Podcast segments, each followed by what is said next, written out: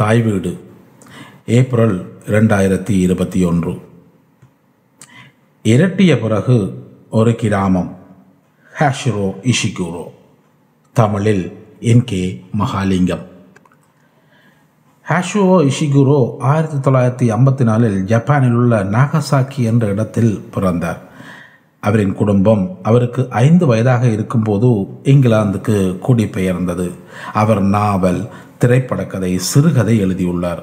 ஆங்கிலத்தில் சமகால பிரித்தானியாவில் மிக புகழ்பெற்ற புனைவெழுத்தாளரானார். த ரிமைன்ஸ் ஆஃப் த டே என்ற நாவலுக்காக ஆயிரத்தி தொள்ளாயிரத்தி எண்பத்தி ஒன்பதில் அவருக்கு மேன் புக்கர் பரிசு கிடைத்தது. அந்த நாவல் பின்னர் திரைப்படமாகவும் எடுக்கப்பட்டுள்ளது. அவரின் நெவர் லெட் மீ கோ என்ற நாவலை டைம் சஞ்சிகை ரெண்டாயிரத்தி அஞ்சில் மிக சிறந்த நாவலாக கணித்துள்ளது. அத்துடன் ஆயிரத்தி தொள்ளாயிரத்தி இருபத்தி மூன்று தொடக்கம் ரெண்டாயிரத்தி ஐந்து வரையிலான ஆண்டுகளுக்கு இடைப்பட்ட காலத்தில் வெளிவந்துள்ள நூறு சிறந்த நாவல்களுள் ஒன்றாகவும் அதை எடுத்துள்ளது. அவரின் ஏழாவது நாவலான தி போரி கியான் ரெண்டாயிரத்தி ஐந்தில் வெளிவந்துள்ளது. பிரித்தானியாவில் வாழும் ஜப்பானிய குடும்பத்தின் பின்னணி அவர் எழுத்துக்களுக்குள் தீர்க்கமாக துணை போய் உள்ளது என்று கூறுகிறார். பல விருதுகளை பெற்ற அவருக்கு ரெண்டாயிரத்தி பதினேழில் இலக்கியத்திற்கான நோபல் பரிசும் வழங்கப்பெற்றுள்ளது. அதை கொடுத்தபோது அவர்கள் பெரும் உணர்ச்சிகரமான சக்தியை கொண்டது இவரின் நாவல்கள் என்றும், நாம் உலகத்துடன் கொண்டுள்ள மாய தோற்றத்தின் பின்னால் உள்ள படுகுழிகளை இவர் வெளியே கொண்டு வருகிறார் என்றும் கூறியுள்ளனர். அவரின் முதல் நாவல் இரண்டிலும் அவர் கற்பனையில் நினைத்திருந்த ஜப்பானை பின்னணியாக வைத்தே எழுதியுள்ளார் என்று கூறுகின்றார். அவர் தன் முப்பதாவது வயதில் முதன் முதலாக ஜப்பானுக்கு திரும்பி சென்றபோது, நான் ஆங்கிலேயர்களைப் போன்றவன் அல்ல, ஏனென்றால் நான் ஜப்பானிய பெற்றோர்களால் ஜப்பானிய மொழி பேசும் வீட்டுச் சூழலில் வளர்க்கப்பட்டவன். என் பெற்றோர்கள் இந்த நாட்டில் பிரித்தானியாவில் நிரந்தரமாக வாழப்போவதாக எண்ணி இருக்கவில்லை. அதனால் நான் ஜப்பானிய விழுமியங்களுடன் வளர்ந்ததற்கு அவர்கள்தான் பொறுப்பு. அவர்களின் கண்களாலே தான் நான் உலகத்தை பார்த்தேன் என்று கூறுகிறார். இஷிகுரோ பல பாடல்களை பாடகர் ஸ்டேசி கென்டினின் கணவரான சாக்ஸோஃபோனிஸ்ட் ஜிம் டாம்ஸ்டனுடன் இணைந்து எழுதியுள்ளார். வேறு பல இசை பாடல்களையும் எழுதியுள்ளார். அவை அவரின் புனைவுகளிலும் வெளிப்பட்டுள்ளன. அவர் தன்னை ஒரு திரைப்பட காதலர் என்றே சொல்லிக் கொள்ளுகிறார். இவருக்கு முன் கெனேடிய எழுத்தாளரான மார்கரெட் அட்வுட், கென்னிய எழுத்தாளரான நுகேகி வா தியாங்கோ, ஜப்பானிய எழுத்தாளரான ஹாருகி முரகாமி ஆகியோருக்கு நோபல் பரிசு கிடைக்கலாம் என்று பலரும் எதிர்பார்த்தார்கள். ஆனால் இவருக்குத்தான் அவர்களுக்கு முன் கிடைத்தது. இரட்டிய பிறகு ஒரு கிராமம். ஹாஷுரோ இஷிகுரோ, தமிழில் என் கே மகாலிங்கம். ஒரு காலத்தில் நான் பல கிழமைகள் தொடர்ந்து இங்கிலாந்தில் பயணித்திருக்கிறேன். மிகவும் அதிகமாக செயற்பட்டும் இருக்கிறேன். சொல்லப்போனால் நான் செய்த பயணங்களே எனக்கு அந்த சக்தியை தந்திருக்க வேண்டும் என்று நினைக்கிறேன். இப்போது எனக்கு வயதேறிவிட்டது. மிக எளிதாக நான் குழம்பி போய் விடுகிறேன். நான் அந்த கிராமத்தை சற்று இருட்டிய பிறகே வந்தடைந்தேன். அதனால்தான் எங்கே இருக்கிறேன் என்பதை முற்றாக மறந்துவிட்டேன். அந்த கிராமத்தில் சில காலத்துக்கு நான் வாழ்ந்ததையும் அந்த கிராமம் என் வாழ்க்கையில் அதிக செல்வாக்கு செலுத்தியதையும் என்னால் நம்ப முடியவில்லை. அந்த கிராமத்தில் எதையும் என்னால் அடையாளம் கண்டுகொள்ள முடியவில்லை.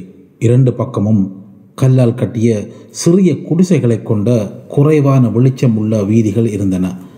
எல்லாவிடமும் அப்படியான வீடுகள் தான் அமைந்திருந்தன. அங்கே திரும்ப திரும்ப அலைந்து கொண்டிருந்தேன். வீதிகள் அடிக்கடி ஒடுக்கமாக இருந்தன. அதனால் மேற்கொண்டு செல்வதில் சிரமப்பட்டேன். என் பை அல்லது என் முழங்கை கரடு முரடான ஒரு சுவரையோ ஏதாவது ஒன்றையோ உரசிக்கொண்டிருந்தது. கிராம சதுக்கத்தை அடைந்து விடலாம் என்ற நம்பிக்கையில் தட்டு தடுமாறி இருட்டில் நடந்து கொண்டிருந்தேன். குறைந்தது அங்கே நின்று என்னை சுதாகரித்து கொள்ளலாம் என எண்ணினேன். அல்லது ஒரு கிராமத்தையாவது சந்தித்து விடலாம் என்று நினைத்தேன். இரண்டையும் நான் செய்யாமல் நின்றபோது என்னை சோர்வு ஆட்கொண்டது. அதனால் அப்படி நில்லாவது ஏதாவது ஒரு குடிசையின் கதவை தட்டுவது என்று நினைத்தேன். அப்படி தட்டினால் என்னை நினைவில் வைத்திருப்பவர்கள் எவராது இருக்கலாம் என்று நம்பினேன். பாழடைந்து போய்கொண்டிருந்த கதவொன்றின் பக்கம் நின்று கதவை தட்டினேன். அதன் மேலுள்ள உத்தரம் மிகவும் தாழ்வானது. கதவின் ஊடாக மிகவும் குனிந்துதான் நுழைய வேண்டி இருந்தது. கதவின் ஓரங்களூடாக மங்கலான வெளிச்சம் வழிந்து கொண்டிருந்தது. உள்ளே இருந்து பேச்சுக்குரல்களும் சிரிப்பும் வந்து கொண்டிருந்ததை கேட்டேன். அவர்களின் பேச்சுக்களின் மேலான நான் தட்டுவதை அவர்கள் கேட்பதற்கு உரத்து தட்டினேன். அந்த வேளையில் என் பின்னால் இருந்து யாரோ ஒருவர் ஹலோ என்றார். நான் திரும்பி பார்த்தேன். கந்தலான ஜீன்ஸும் கிழிந்த சுவட்டரும் அணிந்திருந்த இருபது வயதிற்கும் ஒரு இளம்பெண் சிறிது தூரம் தள்ளி இருட்டில் நின்று கொண்டிருந்தாள்.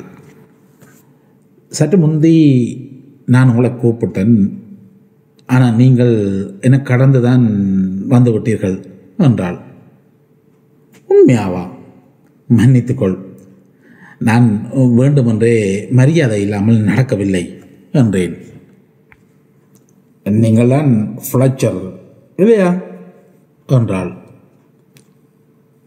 ஓம் என்றேன், சற்று தற்புகழ்ச்சி அடைந்து. எங்கள் குடிசையை தாண்டி வந்தபோது அது நீங்கள்தான் என்று வெண்டி நினைத்தாள். நாங்கள் எல்லோரும் மிகவும் உணர்ச்சி வசமாகிவிட்டோம்.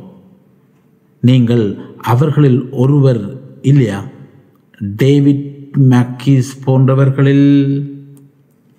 ஓம், ஆனால் மேக்கிஸ் அவர்களில் மிகவும் முக்கியமானவர்கள் அல்ல. அவரை நீங்கள் ஒருவராக எடுத்து எடுத்தது எனக்கு ஆச்சரியமாக இருக்கின்றது. அவரை விட இன்னும் பலர் இருக்கிறார்கள். அவரிலும் பார்க்க மிகவும் முக்கியமானவர்கள் என்றேன். அப்படி சொல்லிவிட்டு பலருடைய பெயர்களை அடுக்கிக் கொண்டே போனேன். அப்படி சொன்னபோது அந்த பெண் அவர்கள் யாரென உணர்ந்து சரி என தலையாட்டி கொண்டிருந்தாள். ஆனால் அவையெல்லாம் உன்னுடைய காலத்துக்கு முன்பு நடந்திருக்க வேண்டும், அப்படியானவற்றை உனக்கு தெரிந்திருக்கிறதே என்று ஆச்சரியமாக இருக்கிறது என்றேன். அது எங்கள் காலத்துக்கு முன் நடந்தவை, ஆனால் நாங்கள் எல்லோரும் அதில் நிபுணர்கள். அந்த காலத்தில் இங்கே இருந்த பல் பழைய ஆட்கள் பலரிலும் பார்க்க எங்களுக்கு அவற்றை பற்றி அதிகம் தெரியும். வெண்டி உடனடியாகவே உங்களை கண்டுபிடித்து விட்டாள். உங்கள் புகைப்படங்களிலிருந்தே உங்களை போன்ற இளைஞர்கள் எங்களில் அப்படியாக ஆர்வம் காட்டுகிறார்கள் என்று நினைக்க நினைக்கவே இல்லை. நான் உங்களை கடந்து வந்ததற்கு என்னை மன்னிக்கவும். பாருங்கள், எனக்கு இப்போது வயதாகிவிட்டது. அதனால்தான் பயணம் செய்யும் பொழுது சற்று தடுமாறி விடுகிறேன். கதவுக்கு பின்னாலிருந்து இப்போது மூர்க்கத்தனமான சத்தங்கள் வந்து கொண்டிருந்தன. கதவை திரும்பவும் சத்தமாக தட்டினேன், சற்று பொறுமை இல்லாமல். அந்த பொண்ணுடனான என்னுடைய உரையாடலை நிறுத்தவும் எனக்கு விருப்பமில்லை. அவள் என்னை ஒரு கணம் பார்த்துவிட்டு, அந்த நாட்களிலிருந்து நீங்கள் எல்லோரும் அப்படித்தான். டேவிட் மேக்கிஸ் சில ஆண்டுகளுக்கு முன் இங்கே வந்திருந்தார். அது தொண்ணூற்றி மூன்றாம் ஆண்டாக இருக்கலாம் அல்லது தொண்ணூற்றி நாலாக இருக்கலாம், சரியாக நினைவில்லை. நீங்கள் தொடர்ந்து பயணம் செய்து கொண்டிருப்பதால் அப்படித்தான் உங்களுக்கு நடக்கும் என்றாள். அப்போது மேக்கிஸ் இங்கே வந்திருக்கிறான். எத்தனை ஆர்வமான விஷயம்! உண்மையில் அவன் அத்தனை முக்கியமான ஆள் இல்லை. அப்படியான எண்ணத்துடன் நீங்கள் இருக்கக்கூடாது. சரி, இந்த குடிசையில் யார் வசிக்கிறார்கள் என்று எனக்கு சொல்ல முடியுமா? திரும்பவும் கதவில் இறுக குத்தினேன். பீட்டர்சன் குடும்பம். இது ஒரு பழைய வீடு. அவர்களுக்கு உங்களை நினைவிருக்கலாம் என்றாள். பீட்டர்சன் என்று நானும் திரும்ப சொல்லிக்கொண்டேன். அந்த பெயர் எனக்கு நினைவில் இல்லை. அப்படி என்றால் எங்கள் குடிசைக்கு வாருங்களேன், உங்களை பார்க்க வேண்டி மிகவும் ஆர்வலாக இருக்கிறாள். அப்படியே நாங்களும் இருக்கிறோம். இது எங்களுக்கு உண்மையாகவே நல்ல ஒரு சந்தர்ப்பம். அந்த நாட்களிலிருந்து ஒருவருடன் கதைப்பது. நானும் அதை மிகவும் விரும்புகிறேன். ஆனால் முதலில் நான் ஒரு இடத்தில் தங்க வேண்டும். பீட்ரசன் என்று சொல்லுகிறாய் இல்லையா? திரும்பவும் கதவில் இறுக குத்தினேன். இந்த முறை மிகவும் மூர்க்கமாக. இறுதியில் கதவு திறந்தது.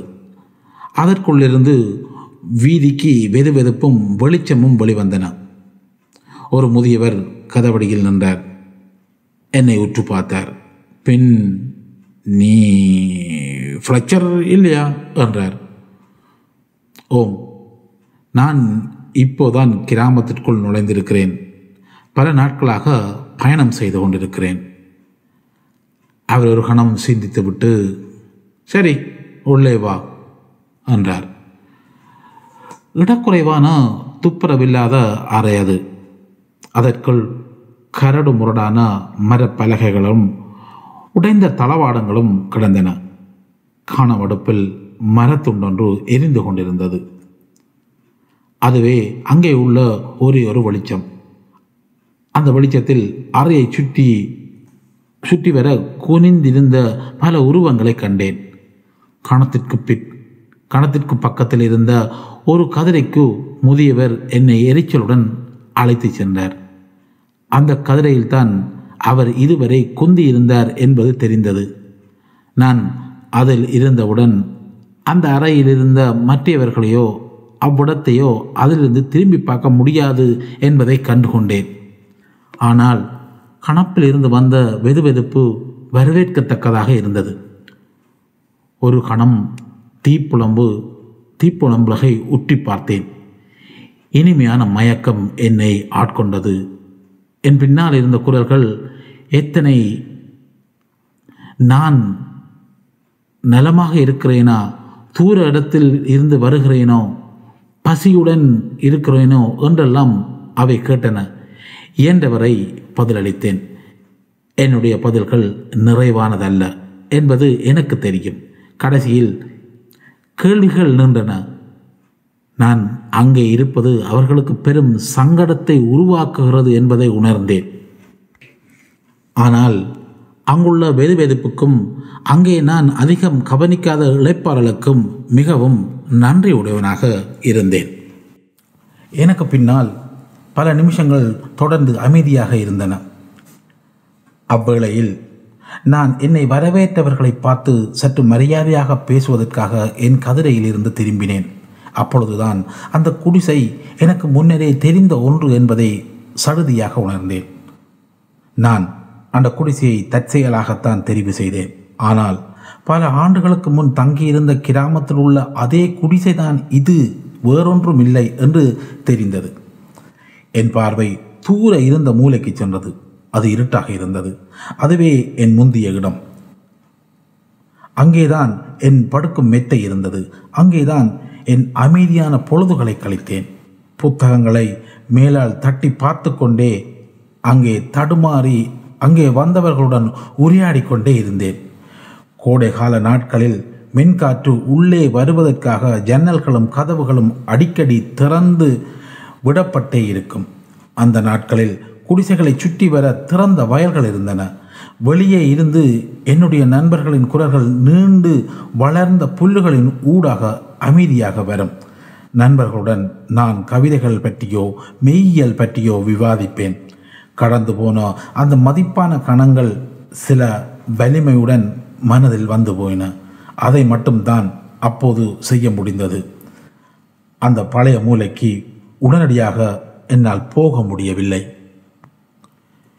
யாரோ திரும்பவும் என்னுடன் கதைத்தார்கள். சில வேளை இன்னும் ஒரு கேள்வியாக இருக்கலாம்.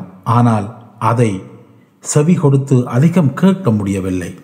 எழும்பி போய் நிழல்கள் ஊடாக கவனித்து பார்த்தேன். அங்கே ஓர் ஒடுங்கிய கட்டில் கிடப்பதை கண்டேன். அதை பழையதொரு திரைச்சீலையால் மூடியிருந்தார்கள். அந்த கட்டில் முந்தி போட்டிருந்த மெத்தை அளவு இடத்தை ஏறக்குறைய பிடித்திருந்தது. கட்டில் என்னை வா வா என்று தீவிரமாக அழைத்தது.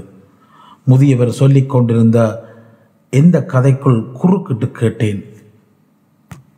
பாருங்கள், நான் கேட்பது சற்று இங்கிதமில்லாமல் இருக்கலாம். ஆனால் உங்களுக்கு தெரியும், நான் இன்றைக்கு மிகவும் தூர இடத்திலிருந்து வந்திருக்கிறேன். உண்மையாகவே நான் கொஞ்சம் படுத்து கண்களை மூட வேண்டும். ஒரு அஞ்சு நிமிஷமாவது அதன் பின் நான் உங்களுடன் நீங்கள் விரும்பிய மாதிரி கதைக்கிறேன் என்றேன். அப்போது அறையில் இருந்த உருவங்கள் அசௌகரியமாக அசைந்தார்கள். பின் புதியதொரு குரல் சற்று வெறுப்புடன், "வாங்கள் போய் தூங்குங்கள், எங்களை பற்றி கவலைப்பட வேண்டாம்" என்றது. என்னுடைய மூளைக்கு போவதற்காக அலங்கோலமாக கிடந்த பொருட்களை தாண்டி ஏற்கனவே வழிகிட்டு விட்டிருந்தேன். கட்டில் ஈரமாக இருந்தது. என்னுடைய பாரத்தை தாங்காமல் சுருள் விசைகள் கிரீச்சிட்டன. முதுகை அரைக்கி காட்டிக்கொண்டு குறுகி படுத்தேன். படுத்தவுடனே பல மணி நேர பயண களைப்பு என்னை நித்திரை ஆட்கொண்டு விட்டது. நித்திரையாகி கொண்டிருந்த போது அந்த முதியவர், "இது ஃப்ளைச்சர் தான், ஆனால் அவனுக்கு வயதேறி விட்டது" என்று சொன்னது கேட்டது. ஒரு பெண்ணின் குரல், "அவனை அப்படி படுக்க விடுவதா? இன்னும் சில மணி நேரத்தில் அவன் எழும்பி விடலாம். அதன் பின் அவனை படுக்க விடாமல் கதைக்கலாம்" என்றாள். "ஒரு மணித்தியாலம் வரை நித்திரை கொள்ளட்டும். ஒரு மணித்தியாலத்தின் பின் அவன் நித்திரை கொண்டான் என்றால் அவனை நாங்கள் எழுப்பி விடுவோம்" என்றது இன்னொருவரின் குரல். அந்த வேளையில் முழு களைப்பு என்னை ஆட்கொண்டு விட்டது. அது தொடர்ச்சியான அல்லது அசௌகரியமான நித்திரை அல்ல. நித்திரைக்கும் விழிப்புக்கும் இடையே ஊசலாடி கொண்டிருந்தேன். எனக்கு பின்னால் அறையில் இருந்து வந்த குரல் குரல்கள் பற்றிய உணர்வு எனக்கு இருந்து கொண்டே இருந்தது. ஒரு புள்ளியில் அந்த பெண், எப்படித்தான் நான் அவனால் வசீகரிக்கப்பட்டிருந்தேனோ எனக்கு தெரியவில்லை, இப்போ அவன் கந்தலும் கிந்தலுமாக இருக்கிறான் என்றாள். பாதி நித்திரையில் அந்த சொற்கள் என்னை பிரதிபலிக்கிறதா அல்லது டேவிட் மக்கிஸை பிரதிபலிக்கிறதா என்று நினைத்தேன். அதற்கிடையில் திரும்பவும் நித்திரை ஆட்கொண்டது.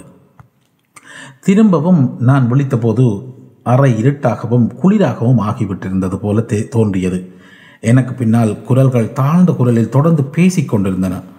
அந்த உரையாடலின் பொருள் எனக்கு புரியவில்லை. அப்படி நான் நித்திரை கொண்டதை இட்டு சங்கடப்பட்டேன். இன்னும் சில கணங்கள் முகத்தை சுவரின் பக்கம் திருப்பி வைத்து கொண்டு அசையாமல் படுத்து கிடந்தேன். ஆனால் நான் விழித்திருக்கிறேன் என்பதை ஏதோ ஒன்று அவர்களுக்கு உணர்த்தி இருக்க வேண்டும்.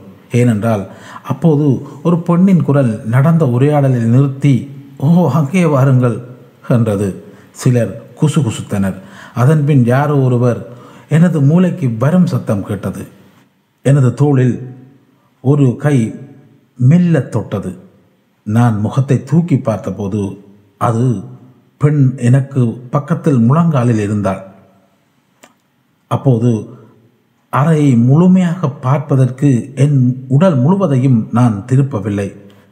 அறைக்கான வெளிச்சம் மங்கிக் கொண்டிருக்கும் கணப்பில் இருந்தது. அந்த பெண்ணின் முகம் நிழலாகவே தெரிந்தது. "இப்போ ஃப்ளச்சர், நாங்கள் கதைக்க வேண்டிய நேரம் வந்துவிட்டது. நீ திரும்பவும் வருவாய் என்று நான் பலகாலம் காத்திருந்தேன். அடிக்கடி உன்னை நினைத்திருக்கிறேன்" என்றாள் அவள். அவளை நன்றாக பார்ப்பதற்காக வலுக்கட்டாயமாக முயன்றேன். அவள் நாற்பது வயதுகளில் இருந்தாள். தெளிவற்ற அந்த இருளில் அவளுடைய கண்களில் ஒரு வகையான கிளர்ச்சியற்ற சோகத்தை கண்டேன். ஆனால் அவளுடைய முகம் எனக்கு துப்புரவாக நினைவுக்கு வரவில்லை. "என்னை மன்னிக்க வேணும், உன்னை எனக்கு நினைவில்லை. நாங்கள் முந்தி எப்போதாவது சந்தித்திருந்தால் என்னை தயவு செய்து மன்னிக்கவும். இந்த நாட்களில் நான் தன்னிலை இழந்திருக்கிறேன். பிளச்சர், எங்களை ஒருவர் தெரிந்த அந்த காலத்தில் நான் இளமையாகவும் அழகாகவும் இருந்தேன். உன்னை நான் போற்றி வழிபட்டிருக்கிறேன். நீ சொன்ன அத்தனையும் எனக்குரிய பதில் பதில்கள் போலவே அப்போது அமைந்திருந்தன. இப்போது திரும்பவும் வந்திருக்கிறாய். நீ என் வாழ்க்கையை பாழாக்கிவிட்டாய் என்று சொல்வதற்காக நான் பல ஆண்டுகள் காத்திருந்தேன். நீ சொல்வதில் நியாயமில்லை. சரி, நான் சொன்ன பலவற்றில் தவறுகள் இருந்திருக்கின்றன, ஆனால் என்னிடம் எல்லாவற்றிற்கும் பதில்கள் இருந்தன என்று நான் ஒருபோதுமே உரிமை கோரவில்லையே. அந்த நாட்களில் நான் சொன்னவை எல்லாம் விவாதங்களில் பங்களிக்க வேண்டும், அது எங்களின் கடமை என்றுதான் சொன்னேன். இங்கே உள்ள சாதாரண மக்களிலும் பார்க்க பிரச்சனைகளை பற்றி அதிகம் எனக்கு தெரியும், எங்களை போன்றவர்கள் எங்களுக்கு அதிகம் தெரியாது என்றுதான் தள்ளி போட்டால் யார் அதற்காக செயல்பட போகிறார்கள் என்று நான் சொன்னேன். ஆனால் என்னிடம் பதில்கள் இருக்கின்றன என்று நான் எப்பொழுதும் உரிமை கோரியதில்லை. இல்லை, நீ சொல்வது நியாயமற்றது ஃப்ளச்சர் என்றாள் அவள். அவளுடைய குரல் எதிர்பாராத வகையில் கனிவாக இருந்தது. ஒவ்வொரு முறை நான் உன்னுடைய அறைக்கு இங்கே வந்தபோது நீ என்னுடன் உடலுறவு வைத்திருக்கிறாய். இதே மூலையில் இங்கே அழகானவற்றையும் அழுக்கானவற்றையும் நாம் செய்திருக்கிறோம். ஆனால் நான் உடல் ரீதியாக எப்படி தூண்ட பெற்றிருந்தேன் என்பதை நினைக்கவே விந்தையாக இருக்கிறது. இப்போ இங்கே நீ துர்நாற்றம் வீசுகின்ற கிழிந்த துணி மூட்டையாக இருக்கிறாய். என்னை பார், நான் இப்பொழுதும் கவர்ச்சி உடையவளாகவே இருக்கிறேன். என் முகத்தில் சில ரேகைகள் விழுந்துள்ளன. இருந்தும் நான் கிராமத்தின் வீதிகளில் நடக்கும்போது என் உருவத்தை காண்பிப்பதற்காக விசேடமாக தயாரிக்கப்பட்ட உடைகளை தான் அணிந்து செல்வேன். பல ஆண்டுகள் இன்னும் என்னை விரும்புகிறார்கள். ஆனால் உன்னை ஒரு பொண்ணும் இப்பொழுது திரும்பி பார்க்க மாட்டாள். நீ நாற்றம் எடுக்கும் கிழிந்த துணியும் சதையும் உள்ள மூட்டைதான். எனக்கு உன்னை நினைவில்லை. இந்த நாட்களில் உடலுறவு கொள்ள எனக்கு நேரம் இல்லை. கவலைப்படுவதற்கு வேறு பல விஷயங்கள் இருக்கின்றன, தீவிரமான வேறு விஷயங்கள். நல்லது, அந்த நாட்களில் நான் பல விஷயங்களில் தவறு விட்டிருக்கிறேன். ஆனால் நான் பலரிலும் பார்க்க அவற்றிற்கு தான் பரிகாரம் செய்யவும் முயன்றிருக்கிறேன். பார், இப்பொழுதும் நான் பயணம் செய்கிறேன், இன்னும் நிறுத்தவில்லை. நான் முன்பு செய்த தீங்குகளை நீக்குவதற்காக பயணம் செய்து கொண்டே இருக்கிறேன். அந்த காலத்தில் பலரும் செய்ததிலும் பார்க்க அது அதிகம் சொல்லலாம். உதாரணமாக மக்கிஸ் அந்த அளவு சரியாக செய்ய முயலவில்லை என்றுதான் நான் அடித்து சொல்லுவேன். அவள் என்னுடைய தலைமையிலே கோதிக்கொண்டிருந்தாள். பார், முன்பு நான் இப்படி செய்து கொண்டிருப்பேன். என் விரல்களால் உன் முடியை கோதுவேன். இப்போ பார், உன் அழுக்கான கழிவை பல வகையான ஒட்டுண்ணிகளால் வந்த நோய்களையும் பெற்றிருப்பாய் என்று நான் நிச்சயமாக நம்புகிறேன் என்றாள். இருந்தும் அவள் என் தலை தலைமுடியில் உள்ள அழுக்கான முடிச்சுக்கள் ஊடாக தன் விரல்களை மெதுவாக தடவிக்கொண்டே இருந்தாள். ஆனால் அதனால் நான் எந்தவித பாலுணர்ச்சிக்கும் தூண்டப்படவில்லை. அப்படி நான் தூண்டப்பெறலாம் என்று அவள் சில வேளை விரும்பியிருக்கலாம். அப்படி இல்லாமல் அவளுடைய வருடல்கள் ஒரு தாயினுடையவை போலவே உணர்ந்தேன். அந்த வேளையில் உண்மையில் நான் பாதுகாப்பான ஒரு இடத்தை அடைந்து விட்டேன் என்றே எண்ணினேன்.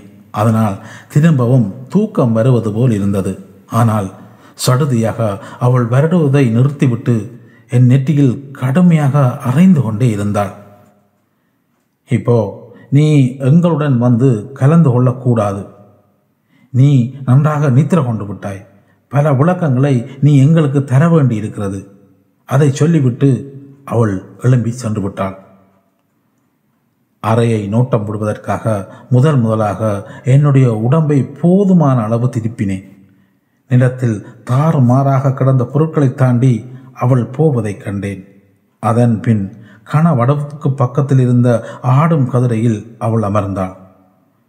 அணைந்து கொண்டு போகும் தீக்கு பக்கத்தில் சுற்றி வர இன்னும் மூன்று உருவங்கள் இருந்தன. அதில் இருந்த ஒரு உருவம் எனக்கு கதவு திறந்த அந்த முதியவர் என்று கண்டுபிடித்தேன். மரக்குத்தி போன்ற ஒன்றில் இருந்த மற்ற இருவரும் என்னுடன் பேசிய பெண்ணின் வயதை ஒத்தவர்கள் போல இருந்தனர். முதியவர் நான் திரும்பியதை அவதானித்தார். நான் அவர்களை கவனிக்கிறேன் என்பதை அவர்களுக்கு அவர் சுட்டி காட்டினார். நால்வரும் கதைக்காமல் முறைப்பாக இருந்து கொண்டிருந்தார்கள். அப்படி அவர்கள் இருந்ததை பார்த்தபோது நான் உறங்கிக் கொண்டிருக்கும் போது என்னை பற்றி முற்று முழுதாக விவாதித்து கொண்டிருந்தார்கள் என்பது தெளிவாக தெரிந்தது. அன் உண்மையில் அவர்களை கவனித்த போது அவர்களின் உரையாடல் என்னவாக இருந்திருக்கும் என்பதை என்னால் ஏறக்குறைய ஊகிக்கவும் முடிந்தது. உதாரணமாக, நான் வெளியே சந்தித்த இளம்பெண்ணை பற்றிய கவலையை அவர்கள் தங்கள் நேரத்தில் செலவிட்டிருப்பார்கள். அவர்கள் அவளுடைய தோழிகளில் நான் செலுத்திய செல்வாக்கினால் ஏற்பட்ட விளைவுகளை பற்றி உரையாடியிருப்பார்கள். அவர்கள் எல்லோரும் எளிதாக எதையும் ஏற்கும் இயல்புடையவர்கள். அவர்கள் இவனை தங்களை சந்திக்க வருமாறு கேட்டதை தான் காதால் கேட்டேன் என்றும் அந்த முதியவர் சொல்லியிருப்பார். அதற்கு சந்தேகம் இல்லாமல் மரக்குத்தியில் இருக்கும் பெண்களில் ஒருத்தி இப்போது அவனால் அவர்களுக்கு அதிக தீங்கு விளைவிக்க முடியாது என்று சொல்லியிருப்பாள். எங்கள் காலத்தில் நாங்கள் எல்லோரும் ஏமாற்றப்பட்ட போது அவர்கள் அனைவரும் இளைஞர்களாகவும் எங்கள் எங்களை மயக்குகிறவராகவும் இருந்தார்கள். ஆனால் இந்த காலத்தில் அவர்கள் முதுமையடைந்து ஊக்கமடைந்தவர்களாய் தோன்றும் ஓர் இருவர்தான் இந்த பக்கத்தால் போய்கொண்டிருக்கிறார்கள். அவர்களை கண்டவர்களுக்கு பழைய நாட்களின் மயக்கங்கள் இருந்தால் அவை அனைத்தும் இல்லாமல் ஆகிவிடும்.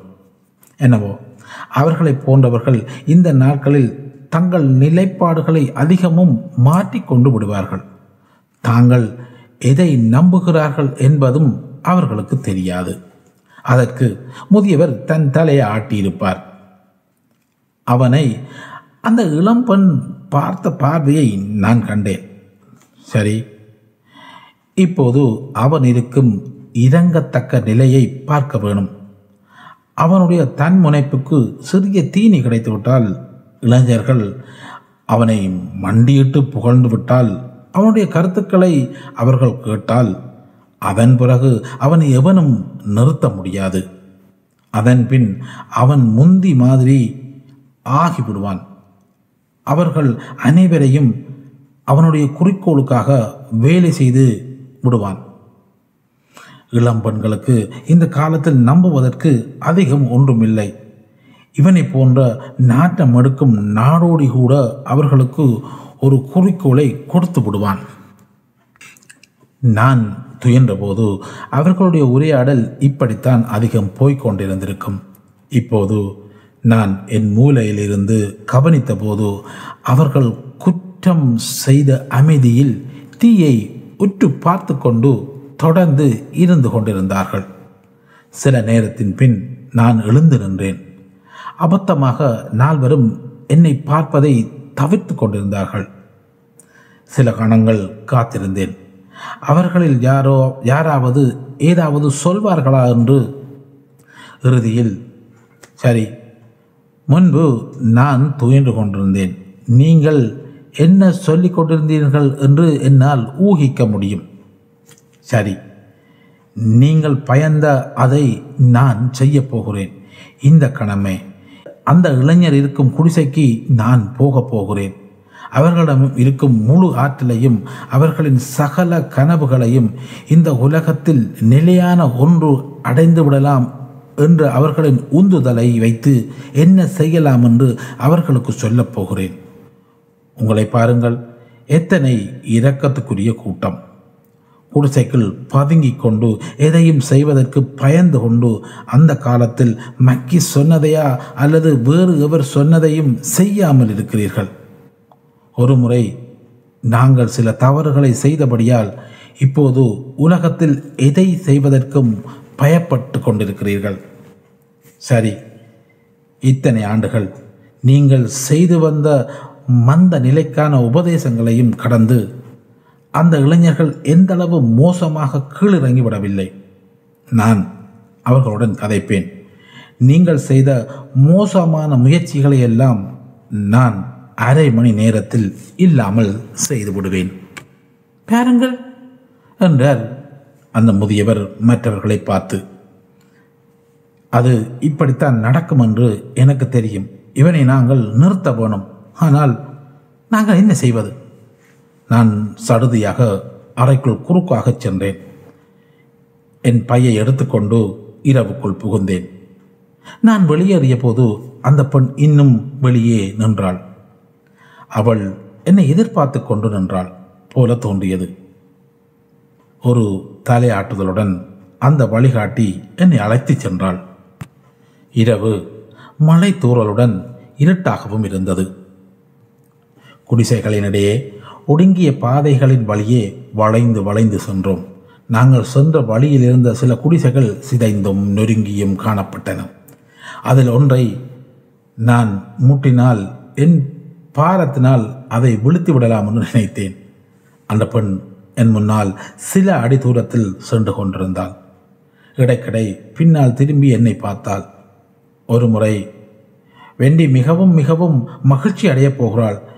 நீங்கள் முன்பு கடந்து போகையில் அது நீங்கள் தான் என்று அவள் நிச்சயமாக நம்பினாள். இப்பொழுது நான் ஊகித்தது சரி என்று சொல்லுவாள்." நான் எவ்வளவு நேரம் வரவில்லை என்பதால் அவள் முழு கூட்டத்தையும் அழைத்து வந்திருப்பாள். அவர்கள் எங்களுக்காக காத்து கொண்டிருப்பார்கள் என்றாள். "டேவிட் மேக்கிஸுக்கும் இப்படியான வரவேற்பை கொடுத்தீர்களா?"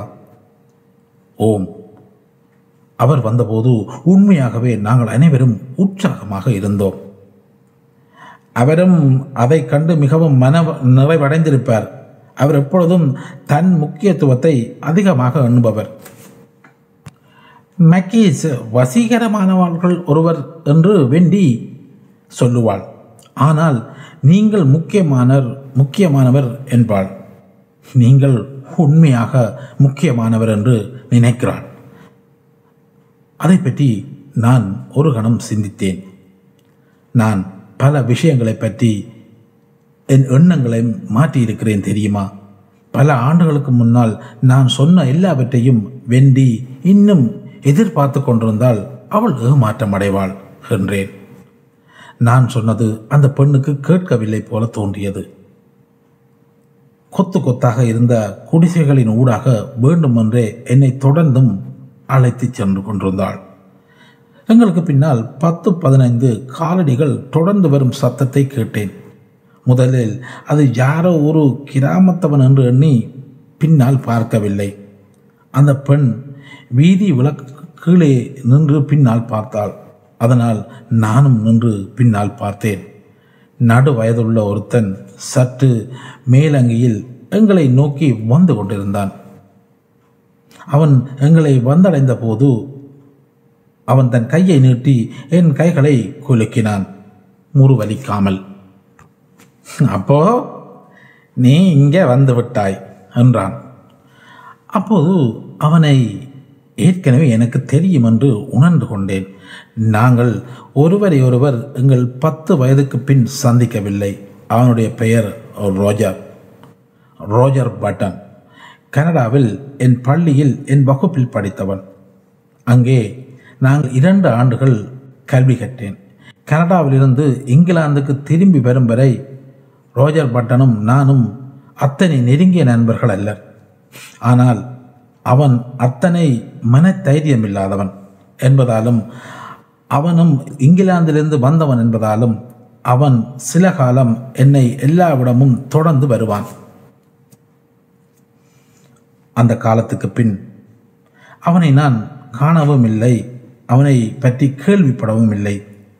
இப்பொழுது அவனுடைய தோற்றத்தை வீதி விளக்கில் அவதானித்த போது நான் காணாமல் இருந்த இந்த ஆண்டுகள் நல்லவையாக அவனுக்கு அமையவில்லை போல தோன்றியது. தலை மூட்டை விழுந்திருந்தது. முகத்தில் தழும்புகளும் கோடுகளும் விழுந்திருந்தன. அவனுடைய முழு தோற்றத்திலும் சோர்ந்து போன தொய்வு காணப்பட்டது. அப்படியிருந்தும் அவன் என்னுடைய பழைய வகுப்பு தோழன் தான், அது வேறு யாருமில்லை. "ரோஜர், இந்த இளம்பெண்ணின் சிநேகிதிகளை பார்க்க போய்கொண்டிருக்கிறேன். என்னை வரவேற்பதற்காக அவர்கள் அனைவரும் ஒன்றாக கூடி காத்திருக்கிறார்கள். அப்படி இல்லாவிட்டால் உன்னை நேராக வந்து பார்த்திருப்பேன். அவர்களை பார்த்த பின் இன்று படைப்பதற்கு முன் உன்னிடம் தான் வந்திருப்பேன். நான் உன்னைத்தான் நினைத்து கொண்டிருந்தேன். இந்த இளைஞர்களுடன் குடிசையில் எவ்வளவு நேரம் செலவழித்த பின்னாலும் ரோஜருடைய வீட்டுக் கதவை வந்து தட்ட வேணும் என்று நினைத்திருந்தேன்" என்றேன். "அதை பற்றி கவலைப்பட வேண்டாம்" என்று ரோஜர் பாட்டன் சொன்னான். திரும்பவும் நாங்கள் நடந்து கொண்டிருந்தோம். "உனக்கு பல வேலைகள் உள்ளது என்று எனக்கு தெரியும். ஆனால் நாங்கள் இருவரும் கதைக்க வேணும்.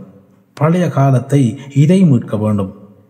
நீ என்னை கடைசியாக பள்ளியில் கண்டபோது நான் பலவீனமானதொரு மாதிரி பொருளாகவே காட்சியளித்தேன். ஆனால் அவையெல்லாம் என் பதினாலோ பதினைந்து வயதுக்கு பின் மாறிவிட்டன. அதன் பின் நான் மனதில் உறுதியா உறுதியானவனாகிவிட்டேன். தலைவனுக்குரிய பண்புகள் எனக்கு வந்துவிட்டன. ஆனால் அப்போது நீ கனடாவை விட்டு போய்விட்டாய். என் பதினைந்து வயதில் நாங்கள் சந்தித்திருந்தால் என்ன நிகழ்ந்திருக்கும் என்று எப்பொழுதும் வியந்திருக்கிறேன். எங்களிடையே உள்ள உறவு வித்தியாசமாக இருந்திருக்கும். அதை உறுதியுடன் என்னால் சொல்ல முடியும் என்றான். அதை சொன்னபோது பழைய நினைவுகள் எனக்குள் பீரிட்டு வந்தன.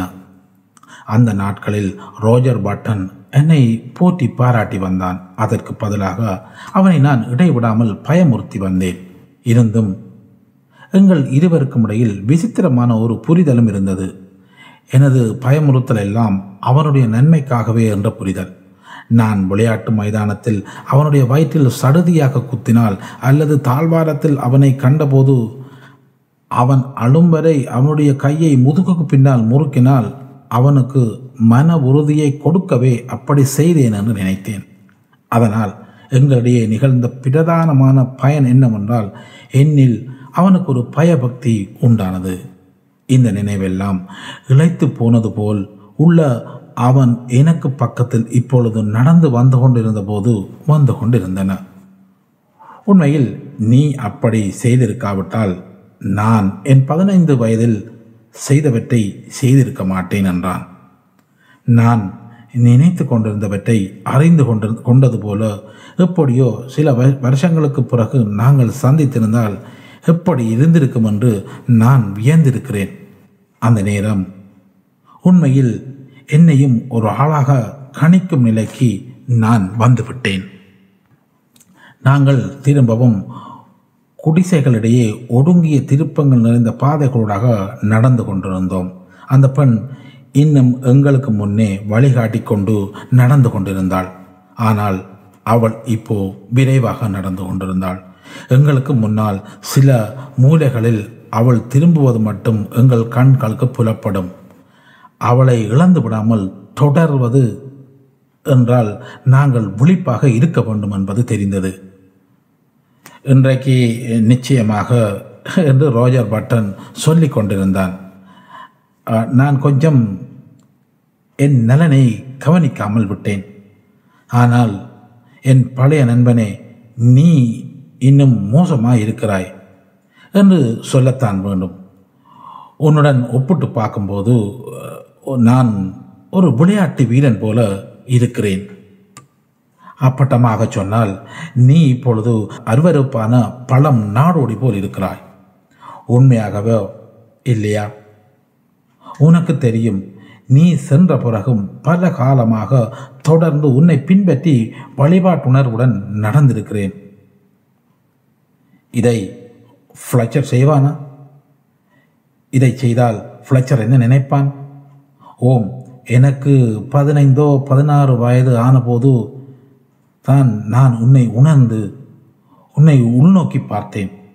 அதன் பின் உன்னில் மிகவும் கோபப்பட்டேன். இப்பவும் சில வேளைகளில் அதை பற்றி யோசிப்பேன், திரும்பி பார்த்து யோசிப்பேன். சரி, அவன் மிக மோசமான ஆள். என்னிலும் பார்க்க அந்த வயதில் அவன் கொஞ்சம் சதை பற்றும் இடையும் போட்டிருந்தான். அத்துடன் கொஞ்சம் அதிக தன்னம்பிக்கையும் கொண்டிருந்தான். அவற்றை அவன் தனக்கு சாதகமாக பாவித்து கொண்டான். ஓ, திரும்பி பார்க்கும்போது அது மிகவும் தெளிவாக தெரிந்தது. நீ மோசமான சிறியவன். இப்போது அப்படி என்று நான் சொல்ல வரவில்லை. நாம் எல்லோரும் மாறிக்கொண்டிருக்கிறோம். அதை மட்டும் ஏற்றுக்கொள்ள விரும்புகிறேன் என்றான். இங்கே நீ கனகாலமாய் வாழுகிறாயா என்று கேட்டேன், பேசிக்கொண்டிருக்கும் விஷயத்தை மாற்றுவதற்காக. ஓஹோ, ஏழோ எட்டு வருஷமாக. உண்மை, இங்கே உன்னை பற்றி அதிகம் பேசிக்கொண்டிருக்கிறார்கள். எங்களுடைய பழைய தொடர்பை பற்றி சில வேளை அவர்களுக்கு நான் சொல்லுவேன். ஆனால் அவன் என்னை நினைவில் இப்போது வைத்திருப்பானோ தெரியாது என்றும் சொல்லுவேன். ஏனென்றால் எலும்பும் தோலுமான ஒரு சிறுவனை எப்போதும் விரட்டி அச்சுறுத்தி திரிந்த ஒருவனை கூப்பிட்டதற்கெல்லாம் போன ஒருத்தனை ஏன் அவன் நினைவில் வைத்திருக்க வேணும்? எப்படியோ இங்கே உள்ள இளைஞர்கள் இந்த நாட்களில் உன்னை பற்றி அதிகம் பேசிக்கொண்டிருக்கிறார்கள். நிச்சயமாக உன்னை ஒரு காலமும் பார்க்காதவர்கள்தான் உன்னை மிகவும் உயர்வாக மதிக்கிறார்கள். அதை மூலதனமாக நீ இப்போ திரும்ப வந்திருக்கிறாய் என்று தான் நான் நினைக்கிறேன். இருந்தும் உன்னை நான் பழி முடிக்கவில்லை. உனக்கு வர வேண்டிய சிறிய சுயமரியாதையை முயன்று மீண்டெடுக்கும் உரிமை உனக்கு இருக்கிறது. அந்த நேரத்தில் திறந்த வழியொன்றை சலுதியாக கண்டதால் இருவரும் நின்றோம். பின்னால் திரும்பி பார்த்தபோது கிராமத்திலிருந்து வெளியே வந்துவிட்டதை கண்டேன். கடைசியாக இருந்த குடிசையும் எங்களுக்கு சற்று தூரமாக தெரிந்தது. நான் பயந்தது போலவே அந்த இளம்பெண்ணை தவற விட்டு விட்டோம். உண்மையில் கொஞ்ச நேரமாக அவளை நாங்கள் பின்தொடரவில்லை என்பதையும் உணர்ந்தேன். அந்த கணத்தில் சந்திரன் மேலெழுந்து விட்டான். விசாலமான நீண்டு சென்ற புல்வெளியின் ஓரத்தில் நாங்கள் நின்று கொண்டிருந்தோம். நிலவொளியில் நாங்கள் கண் பார்வைக்கும் அது நீண்டு கொண்டிருந்தது என்று நினைத்தேன். ராஜர் பாட்டன் என்னை திரும்பி பார்த்தான். அவன் முகம் நிலவொளியில் மென்மையாகவும் பாசத்துடனும் காணப்பட்டது. மேலும், மன்னிப்பதற்கு காலம் வந்துவிட்டது, நீ அதை பற்றி அதிகம் கவலைப்படாதே, நீ பார்ப்பது போல பழைய சில விஷயங்கள் கடைசியில் உனக்கு திரும்ப வந்து சேரும். நாங்கள் மிகவும் இள வயதில் செய்தவற் செய்தவற்றிற்கு இப்பொழுது எங்களை பொறுப்பாக்க முடியாது என்றான். சந்தேகமில்லாமல் நீ சொல்வது சரியே என்றேன். அதன் பின் சுற்றி வர திரும்பவும் இருட்டில் பார்த்தேன். ஆனால் இப்போது நான் எங்கே போவது என்று எனக்கு தெரியவில்லை. சில இளைஞர்கள் தங்கள் குடிசையில் எனக்காக காத்து கொண்டிருக்கிறார்கள். இப்போ எனக்காக வெது வெதுப்பான கனவடுப்பை போட்டு சூடான தேநீருடன் தயாராக இருப்பார்கள். அத்துடன் கொஞ்சம் வீட்டில் தயாரித்த கேக்கையும் வைத்திருப்பார்கள். சில வேளை இறைச்சியும் மரக்கறியும் போட்ட உணவு கூட வைத்திருக்கலாம். நாங்கள் பின்தொடர்ந்து சென்ற அந்த இளம்பெண் என்னை அங்கே அழைத்து கொண்டு போய் அங்கே நான் நுழைந்தவுடன் எல்லோரும் கைதட்டி வரவேற்பார்கள், புன்னகை செய்வார்கள். என்னை சுற்றி வர நேசிக்கும் முகங்கள் இருக்கும். அதுதான் எனக்காக எங்கோ காத்திருக்கிறது. ஆனால் எங்கே போவது என்றுதான் எனக்கு தெரியவில்லை. ரோஜர் பாட்டன் தன் தோள்களை குலுக்கினான். கவலைப்படாதே, அங்கே எளிதாக போய் சேர்ந்து விடுவாய். ஆனால் அந்த பெண் உன்னை கொஞ்சம் தவறாக வழி நடத்துகிறாள். அவள் வெண்டியின் குடிசை என்று சொன்னது அதையே உணர்த்துகிறது. அந்த இடம் மிகவும் தூர இருக்கிறது. உண்மையில் நீ ஒரு பஸ்ஸை பிடித்துத்தான் அங்கே போக வேண்டும். இருந்தும் அது சற்றே நீண்ட பயணம், இரண்டு மணி நேரம் செல்லும் என்று சொல்வேன். ஆனால் கவலைப்பட வேண்டாம், நீ எங்கே பஸ் பிடிக்கலாம் என்று உனக்கு நான் காட்டித் தருவேன். அதை சொன்னபின் அவன் குடிசைகளை நோக்கி பின்னால் சென்றான். நான் அவனை பின்தொடர்ந்து சென்றபோது நேரம் மிகவும் சென்று விட்டது என்பதையும் நித்திரை கொள்ள வேண்டும் என்ற அவதியும் அவனிடம் இருந்தது போலவும் உணர்ந்தேன். குடிசைகளை சுற்றி பல நிமிஷங்கள் திரும்பவும் நடந்தோம். அதன் பின் அவன் எங்களை கிராமத்தின் சதுக்கத்துக்கு அழைத்து சென்றான். உண்மையில் அந்த சதுக்கம் மிகவும் சிறியது, அவலட்சணமானது. சதுக்கம் என்று சொல்வதற்கே அது தகுதியற்றது. தனித்து நின்றதொரு வீதி விளக்குக்கு பக்கத்தில் இருந்த ஒரு சிறிய புல்தரை துண்டுதான் அது. அந்த விளக்கின் வெளிச்சம் விழுந்த இடத்தில் சில கடைகள் சாடையாக தெரிந்தன. அவை இரவு மூடப்பட்டிருந்தன. இடம் முழும் அமைதியில் இருந்தது. எதுவும் அசையவில்லை. நிலத்தின் மெல்லிய மூடுபனி படர்ந்திருந்தது. நாங்கள் புல்தரையை அடைய ரோஜர் பாட்டன் நின்று கையை காட்டினான். அங்கே பார், அந்த இடத்தில் நின்றா பஸ் வரும். நான் சொன்னது போல் அது ஒரு சிறிய பயணம் அல்ல, ரெண்டு மணி நேரம் எடுக்கும். கவலைப்படாதே, அந்த இளைஞர்கள் உனக்காக காத்திருப்பார்கள். இந்த நாட்களில் நம்பிக்கை வைப்பதற்கு அவர்களுக்கு அதிகம் ஒன்றுமில்லை. அது எனக்கு தெரியும். நேரம் நல்லா பிந்தி விட்டது. உண்மையில் பஸ் வரும் என்று நீ நினைக்கிறாயா என்று நான் கேட்டேன். ஓ, வரும், ஆனால் நீ காத்திருக்க வேண்டியிருக்கும். கடைசியில் பஸ் வரும் என்று சொன்ன பின் அவன் என் தோள்களை நம்பிக்கையூட்டுற வகையில் தொட்டான். இங்கே நிற்பது கொஞ்சம் தனிமையானதுதான், எனக்கு தெரியும். ஆனால் பஸ் வந்துவிட்டால் உனக்கு ஊக்கம் பிறந்துவிடும். என்னை நம்பு. ஹோம், அந்த பஸ் எப்பொழுதுமே மகிழ்ச்சியை அளிக்கும். அதனுள் வெளிச்சம் பிரகாசிக்கும். உள்ளிருக்கும் எல்லா பயணிகளும் குதூகலமானவர்கள். எந்நேரமும் சிரித்து கொண்டும் பகடி பண்ணிக்கொண்டும் ஜன்னலை காட்டிக்கொண்டும் இருப்பார்கள். நீ அதற்குள் ஏறியவுடன் வெதுவெதுப்பாகவும் சௌகரியமாகவும் உணர்வாய். மற்ற பயணிகள் உன்னுடன் உரையாடுவார்கள். சில வேளை உண்ணவும் குடிக்கவும் ஏதாவது தருப்ப தருவார்கள். சாரதியை பொறுத்து பாட்டு கூட பாடுவார்கள். சில சாரதிகள் அதை ஊக்கப்படுத்துவார்கள், சிலர் அப்படி செய்ய மாட்டார்கள். சரி பவுச்சர், உன்னை கண்டது எனக்கு சந்தோஷம். நாங்கள் கைகுலுக்கினோம். அதன் பின் அவன் திரும்பி நடந்து சென்று விட்டான். இரண்டு குடிசைகளுக்கூடாக இரவில் அவன் மறைந்து செல்வதை நான் கவனித்தேன். நான் புல் தரைக்கு நடந்து சென்று விளக்கு கம்பத்திற்கு கீழே என் பையை வைத்தேன். தூரத்தில் வாகனம் வரும் சத்தத்திற்காக உற்று கேட்டு கேட்டு கொண்டிருந்தேன். இரவு முற்றிலும் அமைதியாக இருந்தது. இருந்தும் ராஜர் பட்டன் பஸ்ஸை பற்றிய விவரணை என்னை உற்சாகப்படுத்தி இருந்தது. மேலும் என் பயணத்தின் முடிவில் எனக்கு கிடைக்கவிருக்கும் வரவேற்பையும் நினைத்தேன். என்னுள் ஆழமாக எங்கோ ஒளிந்திருக்கும் ஒளிமயமான நம்பிக்கையின் அசைவுகளை நான் உணர்ந்தேன்.